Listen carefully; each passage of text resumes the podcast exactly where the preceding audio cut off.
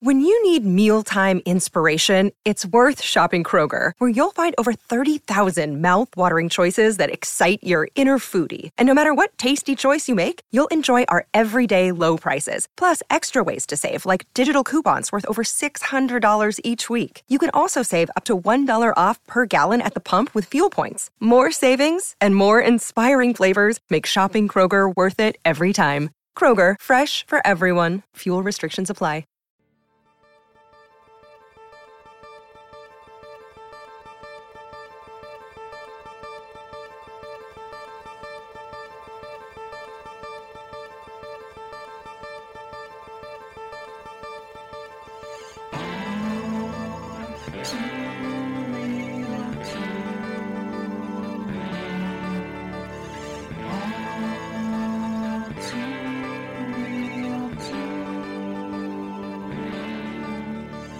Okay, everybody, welcome to the latest episode of All Too Real 2.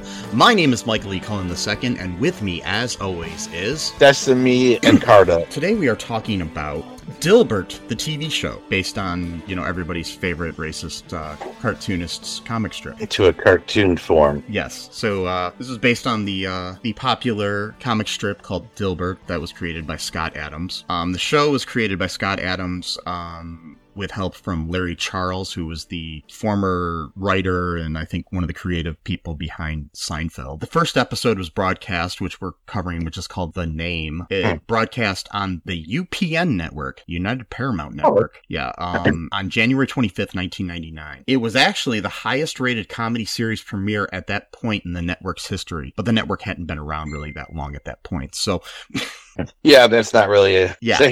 no, yeah, it, it lasted two seasons, was canceled for uh, reasons due to the fact that it didn't have really a large audience.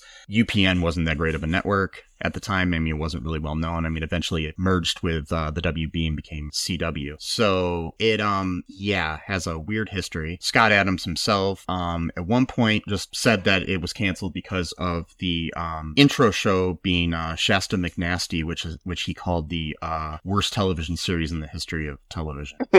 And later on, he blamed the cancellation on the fact that the network wanted to focus more on African American shows Hmm. in early signs of his future. yeah, I was gonna say Yeah. like there's a progression. Yeah. Among, among other like little weird things that I've come across in my research about Scott Adams and Dilbert is that you know he has a char- he has a sidekick named Dogbert who is his dog. yeah. Do you know what the original name of Dogbert was before he started creating the show? I mean the, the strip Mm, no. Dill Dog. Uh, oh, okay. Yeah, one extra Hmm. letter on top. Hmm. It's basically dildo with a G on the end. Yeah. Yeah, Yeah. yeah, Mhm. yeah. So it's a good thing he changed that. Yeah.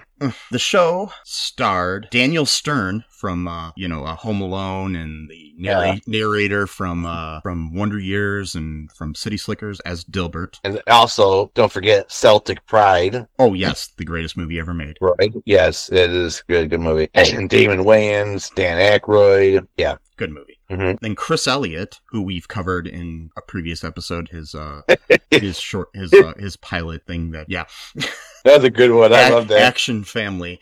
Um, yeah, as Dogbert. Comedian Larry Miller as pointy-haired boss. Larry, I love him. You have Kathy Griffin going uncredited as Alice Uh. because at the time she was on Suddenly Susan on a different network, and they wouldn't allow Oh, her. To, okay. they wouldn't allow her to use her name on another show, but she still did the Hmm. voice. Yeah, and Okay. among, among other people, including my Facebook friend Gary Kroeger as additional voices. Um, you got Maurice, Maurice LaMarche, Tress MacNeille, uh, Jason Alexander. This not all in this episode though. Jackie Hoffman as Dill mom, Dilbert's mom. Hmm. I guess they kept the. it- It's weird. There's like Rat Bert, but there's Dill mom, Hmm. and there's Dog Bert. You know, it's just weird. Yeah. But yeah, you got Jim Wise as Loud Harold. Um, anyways, so show, you know, like I said, it lasted a little bit. So, anyways, this this pilot episode. Yeah. What happens in this? I'll let you start. You know, he's basically kind of like a, you know, like a nerd, I guess you'd call it. Like he's got his his shower like connected to his like voice activation, like how much, you know, the temperature. You know, he wants the water, and it's all because you know there's no reason to use his hands if he doesn't really need to. So, you know, Dogbert keeps tricking him into saying different numbers so it can make like the water super cold or super hot. You know, just kind of Dogbert kind of is already kind of being seen as like a chaos agent basically. Um, you'll see that kind of more throughout the episode. And, you know, Dilbert's kind of just straight laced dude. Like he doesn't really, you know, like his his math skills are really good, but he's not really good with words, and that kind of goes into you know the name of the episode, which is called the name, and just because uh, he works at a place where I guess they come up with like different products or something like that, and and there's like this this like this sort of like myth of like this person called like the Chicken Man because he was like tasked with coming up with the name of a product and it was too much stress for him so he turned into a chicken man which i don't really understand I, how I, that I totally did not understand that at all. So i don't even know how what that that's even supposed to mean or imply i don't know i, I guess i just thought it would be like some random funny thing to do there's also Ma- stuff maybe like that maybe it's something in the strip. Yeah, maybe. in, the Yeah, comic strip, which, which which I will fully admit I've never read. So right no i've never i've only heard i've only just knew that it was in like different I, I papers if I've Uh, ever read it, it was not on purpose. Yeah, exactly. and you know, he he gets tasked with coming up with the name of this product because, excuse me, one one of the products they use had anthrax in it or something like that, and he told them it wasn't a plant; it was like a dangerous chemical. So then they had to they had to like convert the product into different things so that they wouldn't lose money, I guess, from it. I don't Yeah. know. And It's kind of another weird thing because I, I think they're going for like a like a Simpsons thing here or there with like the absurd scenarios here. Oh yeah, and I mean, and, and this was like prior to the office, for the the office or office space. It was prior to both of those. yeah, So I mean, just just shy of like when Office Space came out, I think, but you know, like a year or two. And um, it's uh, it, it is that kind of mundane office type of humor, which I guess if you work in an office might be funny. I guess if yeah, if you feel like your soul is just crushed and and I don't know, just like the just kind of like the absurd things, like at one point, like this this guy is getting fired, and the boss said something like, "No, I'm demanding that you take your ridiculously high severance package and go get a higher paying job or something like that." And that's supposed to be like his punishment, and Yeah. it's, it's like trying to throw in these little things. I guess they thought would be funny, but they they never land ever, and and it was just kind of boring and stupid. And I really hate talking about it, but it was just really dumb. And Yeah, I mean, Like- and, and it's really interesting too because like uh, things I've learned about Scott Adams too is the fact that people viewed this whole thing as like an anti-capitalist sort of comic strip and TV show and stuff like that. But he's very pro-capitalism, so in real it's life, just more of like an it's really anti weird. Yeah, this culture. You know, it's it's not so much anti capitalist. It's just yeah, and it's like e- even like anti. It's he's not even anti. Like it's he's, he's got a he's written several philosophy books and other things about like business and uh, just philosophy in general that he probably should never have written. But um, yeah. and he thinks that that's his way that he's going to be remembered after he dies. Oh yeah, I'm sure of it. And then, Yeah. like, I didn't even know anything about that until he just told me. And I usually Yeah, know he- about. I I don't know if you've ever heard of like the Peter principle. It's like about the idea of like somebody failing to the failing to um management in a company. Like um, failures or something failing like that. upwards sort of thing. I mean, I, I can't remember the whole details of that, but uh, he wrote a, he wrote a book called The Dilbert Principle, where it was something about um how uh, people are are uh, are like promoted to keep them from messing up things, meaning that they they're they're so stupid that they get promoted. I mean, which I mean makes sense. I've been in places like I agree with that actually. Yeah. it, it's not like a, a way off, but he's convinced that like I watched an interview with him uh, the other day, and he said something about like where he's convinced that his philosophy on life and all these things that you know anytime anybody writes about philosophy they're going to need to reference him Mm, because his his work is so important yeah. See, that's that's like too big of an ego right there. Yeah, like- yeah. just, just, I I mean, I, honestly, his biggest mistake is ever opening up his mouth outside of his strip. But,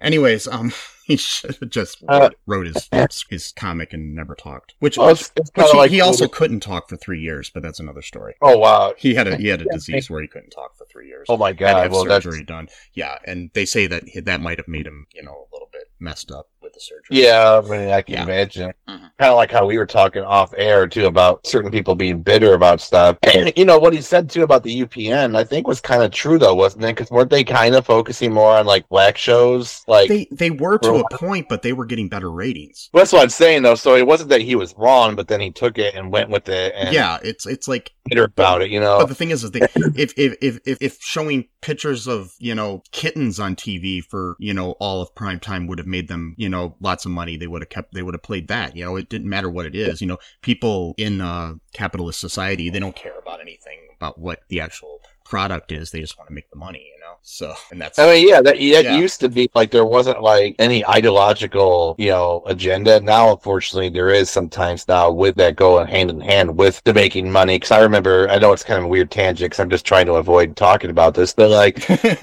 like there's like an interview with Frank Zappa back in like the 80s, I think, where you know he was talking about how both simultaneously people like idealize the 60s as like this great era, which wasn't really that great really to begin with, but like when it comes came to like music and stuff or just culture in general, but also that there was some truth to uh, the idea that like you know interesting music could come into existence like and be sold and marketed to to like people. And the reason why is because the you know a lot of the guys who owned and worked for these record companies you know they weren't really ideologically inclined. They just like you know we'll just we'll throw some money at this project and see if it makes some money and sell some records and you know we'll just you know they we'll see more about the process and the art than they did about the back end. Yeah. yeah. And then he said that you know what happened over time was that you know fans of the of music and people who saw themselves as like people who like knew what people liked, then they became the CEOs of the company. So not only were they making business decisions, they were also making creative decisions at the same exact time. And so then that that made it so it was much harder for like something that was experimental or whatever to really be marketed because they're like, no, I don't like this, and you know it's not going to fly or whatever. Whereas like the old guys were just like, yeah, we'll throw some money into this and see if it works out or not. Like they don't care, you know. So like in actuality, that was actually a more liberating era when it came to music, just because the guys didn't care, like you know, Yeah. Um, about you know yeah, it was because you can't you can't create something in a vacuum, really. I mean, it's just hard to do, you know. Um, but anyways, the uh, so so this episode, This episode, so so so they're trying to come up with a product name. Um, he's even talking it over with his mom as they play Scrabble. Him and the dog and the mom play Scrabble. Dogbert, yep, Yep. Yep. mhm. And Dogbert's cheating by making his own s- Scrabble tiles. yeah, exactly. It's like what?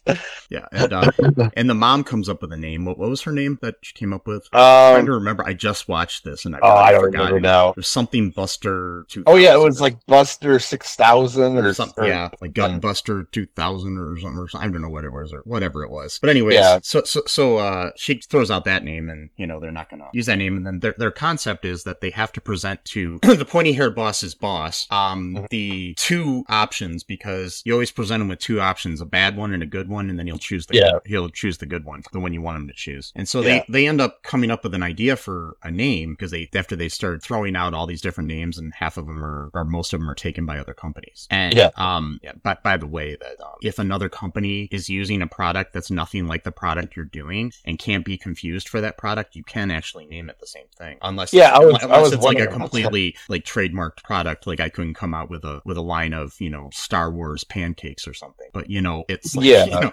so it's just different. But um, but like you, you could have like a uh, a helicopter named Dilbert and a line of toothbrushes named Dilbert. You know, because they don't compete with each other. So you know, so yeah, but exactly. yeah um anyways the um so so they're kind of off on that when they're coming up with things but they come up with all these different uh names and like a lot of them are based on like diseases and conditions and stuff and uh yeah, which was weird I, I didn't get that part either. I don't like, know. I guess they were trying to be funny. Yeah, I guess. And yeah. the name that they choose is Acorn. They thought that that would be a great name. And it turned out that there's like a, a like dry cleaners named Acorn, which would not interfere. But anyways, we're gonna, you know, Yeah, exactly. they, they, they go to try to get buy the name from this mom and pop Acorn. I mean, not Acorn dry cleaner place. And, uh, so then Dogbert, they, they were, they refused. These people are acting all French and snooty and they refused to sell the name because they said it's their favorite son's nickname. And, um, To be French for some reason. yeah, and Uh, Dog, Dog, Dogbert decides that he's just gonna do this thing where he a chain reaction that burns down the whole uh, strip mall. Yeah. Goes to like a vibrating chair place, and then that sets something off in this other place, and then there's like fireworks, and there's like a, yeah, and it just like burns down the whole place, you know. So And which I thought was interesting because, you know, I'm no business owner, right? Mhm. But I was unaware that just because the physical location of your business burns or gets demolished or whatever, that that automatically means that you don't have the company still like in your name. Like, I didn't know that it just goes hand in hand where where like, oh, so if you own a McDonald's and your McDonald's burns down, that means automatically you don't own like you just just like you get your business license just gets taken away from you. Like what? Yeah. And uh, I didn't know that, but apparently Dogbert does. So I guess he knows in, in Yeah, and out. Because there, there's there's never been a place that caught on fire and then they just rebuilt. and then they just take your business license and the name away from you just Yeah. because. Nobody, oh, well- no, nobody has nobody has fire insurance or anything. But um, Right. You, so now you no longer own the name Acorn because your the building burned down. I guess. Okay, that's weird. So what if CNN burned down, like the headquarters of CNN? Now, now CNN is just like fair game. Anyone can just come up with it and now own it, like don't give anybody any ideas here. or Fox News. Yeah, exactly. either side. I don't Oh, want to see either you one know. burned down. what I'm saying, like it's just a weird concept that they think whatever. Yeah. Dogbert, idiot. Yeah, he, he burns. Yeah, so now he's an arsonist, and Yeah, so um basically um that that so then they get to use the name Acorn and they set up a whole thing and then they have the meeting with the with with uh pointy haired boss's boss. That is the character's name. The, the, in, in the credits the character's name is pointy haired boss's boss. So that's great. um anyways they they have this uh meeting and then he tells a story about how uh when he was little he lost his shorts in a river and uh he got the nickname Acorn probably because his uh little wee wee looked like an acorn or something. Yeah, because he said he was in there for a long time because he didn't want to show himself. and then, then he and it was revealed that he his parents are the ones that own the own owned the uh, dry cleaners. His definitely Yeah. definitely not French parents, as he said. Yeah, they just Yeah. So then they so then they have to present different names, and they end up choosing. He they they, they can't present acorn, and so they present like some weird like disease or something or, or ailment or whatever. no And- salmonella. I think. Oh, the salmonella, salmonella, and then they, Yeah. they and then they present the the name that uh uh Dilmom gave, and um that's the one he went with, and then we end the episode with Dill Mom being all you know great about it and dancing on her table and stuff, and yeah, Yeah, but also Dilbert sort of became part chicken man at the end Oh, because yeah. he saved himself at the very end, I guess. Because the guy was like, the boss was like, "Do I sense a smell a faint thing of chicken or whatever, I- something like that. I didn't even get that whole runner, but yeah, That was it. That was the whole episode. It was great. It was awesome. yeah. So so your thoughts? Best best animated show of all time. It was so great. Loved it. It was so funny, so witty. the jokes and scenarios were just so you know unheard of, unique. It's not- it's not at all like The Simpsons was around for like 15 years at that point. Yeah. Um, you know, yeah, I can see why it didn't last. I mean, honestly, it was. I, th- I think it was. It was dead on arrival of the fact that it was on UPN. Honestly, it would have been on some other like cable network or something, it might have lasted longer. yeah, but they gave it two seasons. Yeah, I I mean, know, they they tried.